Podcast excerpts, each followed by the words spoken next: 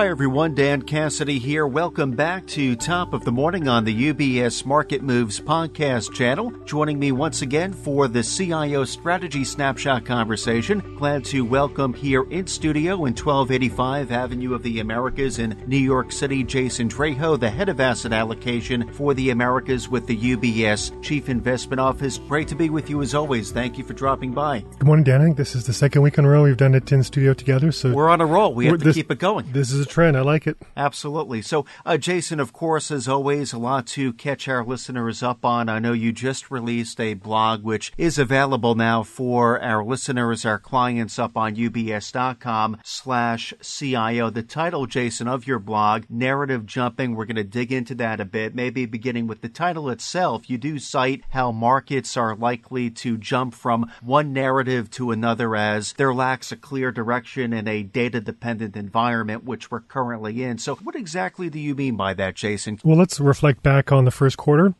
The year began with the you know kind of concerns that the first half this year would be difficult to get better in the second half.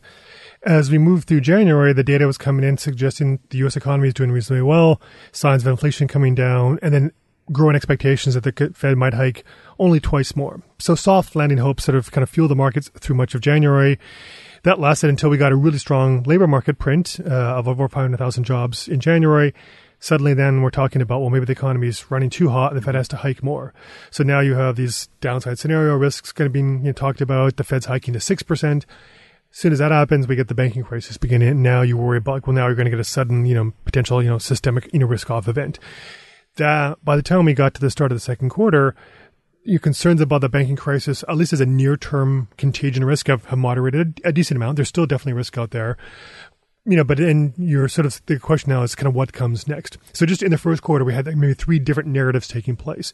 It's likely we're going to continue to kind of jump around you know, in the marketplace where like there's sort of a dominant theme. If you just think of, you know, last year, 2022, the story was inflation is too high, the Fed's going to have to raise rates, tighten financial conditions to slow the economy to bring it down. That was the overarching narrative throughout the year.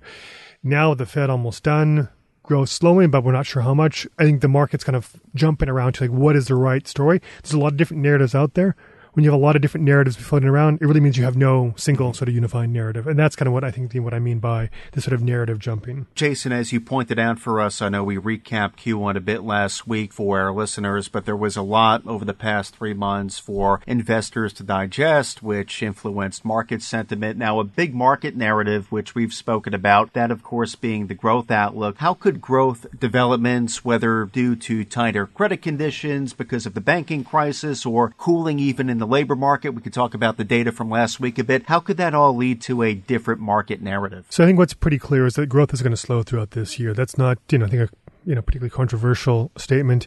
We already saw just in the past, you know, three or four weeks uh, in Q1 GDP tracking. The Atlanta Fed has their measure. At some point in mid March, it was around three and a half percent for Q1. As the final sort of data started to come in for uh, you know February, but also March, and now we get sort of the final starting to get the final Q1 data. That's fallen from like three and a half percent to about one point seven percent, which is probably where I mean, growth you know should be kind of at or slightly below trend, and likely to continue to decline. So I think that's you know relatively safe to say. But we think about just what's happened in the banking situation. There is you know risk that there could be further kind of bank flare-ups, you know, that cause sudden, you know, kind of stops in the economy. It looks unlikely, but there is those sort of nonlinear risks that could cause growth to slow down quite sharply. What is happening though with the banking situation is I think we've investors in the markets have moved away from something happening very quickly and discreetly in a big way to well now we know that and we can see with some of the data that this is going to impact availability of credit, tighter terms, less availability. This trend is already in place the Fed does a senior loan officer survey every quarter. Mm-hmm. Those conditions had already been tightening quite significantly based on the data we have through the fourth quarter of last year. Mm-hmm. We'll get an update for Q1 uh, in early May. So that was the trend. Uh, and we know that tighter credit is one of the best leading economic indicators. You know, you make less money available to people, they have less sure. to spend, less businesses have less money to invest, it's going to slow the economy. So we know that's that's happening. The question is just how much and how soon. Uh, another thing that you know, critical to this whole story is what's going on in the labor market. We got a lot of data last week for for both February and for March. Um, all of which, you know, suggests the labor market is cooling from very tight conditions. Yeah, non-farm was a little lighter, 236 versus 239 consensus. So it's it's coming down, but if you, then if you think of like March or January was over 500,000, February was like 300,000, this is a little bit, you know, moderating. And you look at the trend over the past year, it's been kind of, you know, coming down. But at the same time, we also had uh, the amount of hours worked per week tick down slightly. Mm-hmm. Average hourly earnings decline. This is critical because this is a key part to thinking about the inflation story. If labor costs are coming down, it should mean ultimately core inflation comes down. If you take the last three months, basically the first quarter of this year, and you look at average hourly earnings, how much they grew over that time period, you annualize it, it comes out to about three and a quarter. Mm-hmm. That's the level pre-pandemic. It's a level that's very consistent with two percent inflation. So if this is their kind of wage growth going forward for this this year, that suggests inflation is going to come down. So that's a positive. Job openings have come down. So, you know, to a level where like you can see, see the labor market's getting back into balance. This is all a positive thing. And if we sit, sat here a year ago and said, you know, one year from now, we're going to have significant job growth wage growth is going to moderate, the unemployment rate is going to fall, and job openings are going to fall. That sort of combination of factors, people say, well, this is not possible. Mm-hmm. You know, kind of the Larry Summers argument, like this has never happened before. It's unlikely to happen, yet it's, it's, happening. So you can look at it optimistically and say this is all consistent with a soft landing, um, and that's going to fuel again sort of the market narrative. Like this could happen, but at the same time, you are seeing softening in the labor market. Some leading indicators in terms of announced job layoffs have, t- have ticked up. So we're going to get more pain as job growth moderates. We don't know is it moderating to like a sustainable level or kind of falling off a cliff into recession. All of which, again, this is more of going back to the market dynamics of kind of flipping back and forth from things are getting really bad to actually they're going to be okay to soft landing. And the, the narrative on growth at least is going to jump around quite a bit as we kind of get through this data because we are so data dependent at this point. So is that a bad news is good news case with respect to jobs data? I don't think it's a bad news is good news. I think you could look at the labor market report and say, all right, it's, you know, it's strong enough that the Fed probably is going to hike another 25 basis points. Mm-hmm. It's also strong enough to suggest that the you know labor market's suddenly kind of really falling apart. Uh, but it's also sounding like you know you're starting to see some implications of you know all of this tightening take place. And when the labor market cools, sometimes it can kind of accelerate. Mm-hmm. So we're not necessarily in a good news is bad news or bad news is good news. I think anytime you get sort of news that deviates what people are expecting or thinking, it causes that sort of view to shift And like we were expecting bad news and actually we're getting good news on the labor market. The markets can sort of, you know, adjust from there. So I think that's where every data point, especially the significant ones, can cause market perceptions to to oscillate between this things are going to be okay to know we're heading down a really bad path. So speaking of significant data points, I know we're recording today, Tuesday, April 11th. Tomorrow, Wednesday, April 12th, we will receive the CPI print for March, uh, which is always a point of interest. You mentioned how inflation data has been so influential to the Fed's monetary policy course, but with so much focus on growth, you wonder, Jason, where does this all leave inflation as a driver of market narratives? Well, in some way, it's actually become secondary to growth, which is, you know, interesting because, you know, dominated the story the market story last year. Inflation levels are still high, but I think what is giving investors some comfort is that if you look at the expectations for, for March CPI, the headline number for February was 6%. Consensus is expecting 5.1%. So a pretty sizable decline. And then as we go throughout the third or the second quarter, once we get the data for June, that'll roughly be three months from now, like let's say around July 12th, mm-hmm. you could see headline CPI could be have a three handle. I mean, it could be three and a half percent, which is a, you know almost half of uh, of where we are right now. A lot of it is just base effect. So we think about what happened this time last year when the war in Ukraine began, commodity prices surged, but they kind of peaked out in June and then declined, mm-hmm. which means the year over year effects start to, you know, become very much more favorable for this quarter and then less sort of favorable for the rest of this year. So that is positive, you know, uh, even though the Fed cares mostly about core inflation and therefore the market cares more about core inflation, optically the inflation picture is going to improve. Politically, if you have a situation where if inflation is down to like three and a half percent and job growth is is falling or unemployment rate is rising, there's going to be pressure on the Fed to to kind of you know pivot. If you do get that slowdown, it's going to be a further kind of you know bringing down inflation.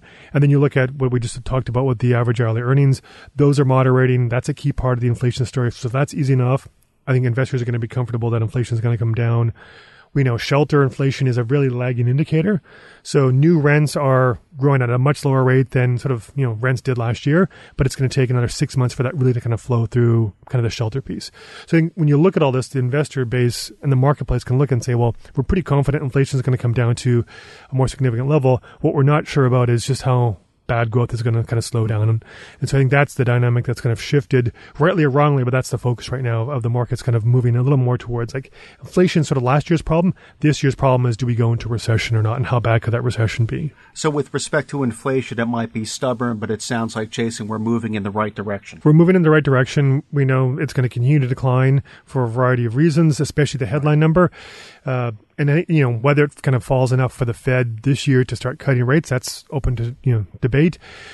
But I think the, you know, the, so therefore the concern is like, well, then how much is kind of growth slow? Because I think the evidence would say inflation is going to start to come down, continue to come down. Growth, we're not sure whether it's going to soft land, hard land, or somewhere in between. So tying this all into the market, interesting. There is a fair share of macro uncertainties that investors are facing. However, volatility in the markets as of late it has remained relatively moderate. So, Jason, why do you believe that is, and how can investors best navigate a macro environment which is prone to flipping narrative? If you look at the VIX volatility index, last week it fell to about 18 and a half. That's a relatively modest level. Um, it surged around 25, 26 in the middle of March when the banking crisis was at its extreme. If you looked at a level of 18 to 19 historically, that's not really consistent with an environment where you're worried about recession, major risk off events. It's relatively kind of benign macro outlook. So, so why is that the case?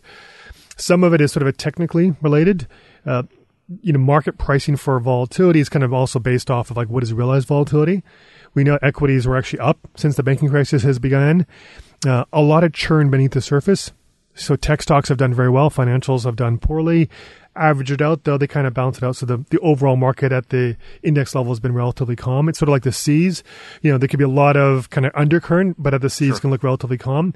So as a result, if realized volatility isn't that great, the market's not going to price really high implied volatility. At the same time, you've also had some investors, especially like hedge funds, who have been relatively lightly positioned, they're kind of think, well, we're going to get a recession. We don't want to have a lot of you know exposure, outright exposure to to risk and equities. Um, so we're not worried if markets go down. What we'll do is when volatility rises, we'll sell essentially put options or sell volatility. You know, because then we can pick up that premium. We think volatility is going to come down. So that just the selling of it kind of mechanically brings volatility down. But I think the more fundamental story of all this is that the Fed last year was a source of volatility in the marketplace. Inflation's high. They're raising rates. They're also raising rates at a level that keeps kind of going higher, with the terminal rate kind of getting revised continually higher, up to 5% eventually. So they're adding volatility to the marketplace. Now, in an environment where they may be done, or maybe at most one more hike, um, this, I think the market is now believing that well the Fed's going to pivot. If you're pivoting, you're basically saying well we're pivoting to cut rates because we want to make sure growth doesn't fall too hard. We want financial conditions to loosen. We don't want markets essentially to be volatile. And also what they did with the banking situation is act very fast and aggressively to provide various liquidity measures. They didn't want that to get out of hand. They wanted to make sure that things didn't get volatile. So in some way the Fed has gone from being a source of volatility to a bit of a volatility dampener. At least that's the market's kind of maybe sort of essentially kind of pricing that in. So it's a bit of an, you know, anomaly to see the volatility kind of low in an environment where there's a lot of downside risks. Things like we're headed towards you know, at least, you know, you know, a, a, more severe growth slowdown, if not a recession. Why isn't volatility higher? I think some of these are some of the reasons why. Some technical factors and also maybe perceptions of how the Fed is going to behave is sort of changing a way to, to help the volatility story. What is CIO's expectation for further hikes going forward? You mentioned that we might see one more, that a pause is on the horizon, but how does CIO see that playing out near term? So, given sort of the data we have thus far, and it could change a little bit with the inflation data tomorrow, the conditions are in place, I think, for the Fed to do one more hike. Mm-hmm. That's what the dot plot says. We've had some Fed governors come out and kind of communicate that we think we need to do a little bit more. Now, between now and early May, when they meet, there is a risk that some banking stress could materialize, mm-hmm. uh, or they could see in probably more real time than the markets just how tight those conditions are, how much banks are being impacted, and then they might think, well, mechanically, this is the further additional incremental tightening on credit beyond what we expected just a few weeks ago, that's tantamount to a rate hike. So we don't have to do a rate hike. So there is that possibility, you know, depending on what happens with the data in the next few weeks. Otherwise, I think they probably hike. Then they'll have two more months of data on inflation, on the labor market, April and May when they meet in June. That could be enough for them to say, like, all right, now it's time for us to kind of step aside and pause. I think that's, you know, that's the market's kind of pricing about a 70% chance of that. I think where the market is more ahead of what we would expect is is the rate cuts this year. You know, they're pricing you know cuts to begin effectively in July or even to June to some extent. You know, small probability of that. I think it's just too soon for the Fed, given the strength of the the at least the labor market and the economy, for them to cut, barring some sort of big change. If we bring this, Jason, back to investment implications, how does this all inform CIO's market outlook and asset allocation recommendations? Well, it's not an easy market when sort of the views and the market sort of narratives kind of flip flop back and forth and they're sort of jumping around mm-hmm. because sometimes markets can rally on that and then all of a sudden they can kind of flip and suddenly think, well, no, actually things are much worse. So it's a tricky environment to, to navigate. I think what makes it gives us a little bit more comfort in the view is that I'd say the rates market is priced in a more pessimistic view of how this is going to play out with, you know, cuts again beginning by the summer. Right. Equity markets with within S and P at 4100 is kind of priced in a relatively benign view, like things will kind of go, you know, you know, okay. So two different narratives effectively being priced into the markets. I think this is a kind of one of the keys why you know we've been recommending, you know, uh, you know, bonds is sort of our most preferred asset class, equities least preferred, instead of saying at the margin sell equities, U.S. equities to buy high quality you know, bonds, investment grade corporate bonds, mortgage backed securities, just given sort of the, the, the risk reward is, is kind of tilting in that favor. In the near term, until we get some data really to kind of validating that you know growth is going to get worse, you might see markets kind of chop around you know, as the narrative shift. But that's kind of what we think is a six month view. That's how things will likely kind of you know play out.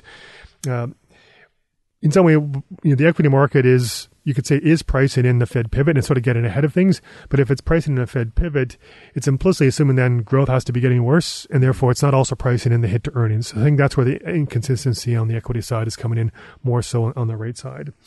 Uh, you know, but as this kind of jumps around, I think you know that's that's the key point is that the markets can be inconsistent in what they're pricing at some point they're going to realign, but it might take, you know, a couple of more months, if not longer, before that to happen. Just given there's all this data coming in and sort of views are shifting around, and, and it's hard to get a lot of conviction until you see you know, multiple months of things are really trending in one direction or another. You know, a lot of what we're talking about is probably a little more U.S. specific in terms of the uncertainty, the banking situation, kind of the contraction of credit. That's less apparent so far outside of the U.S. You know, we're in Europe, the data's coming in okay. You're seeing China continue to kind of you know recover. So a couple other key messages that we've had is you know, kind of diversify beyond the U.S. and growth stocks, which have done you know very well. Growth stocks are now, especially tech stocks, are expensive versus the market, less so outside of the U.S.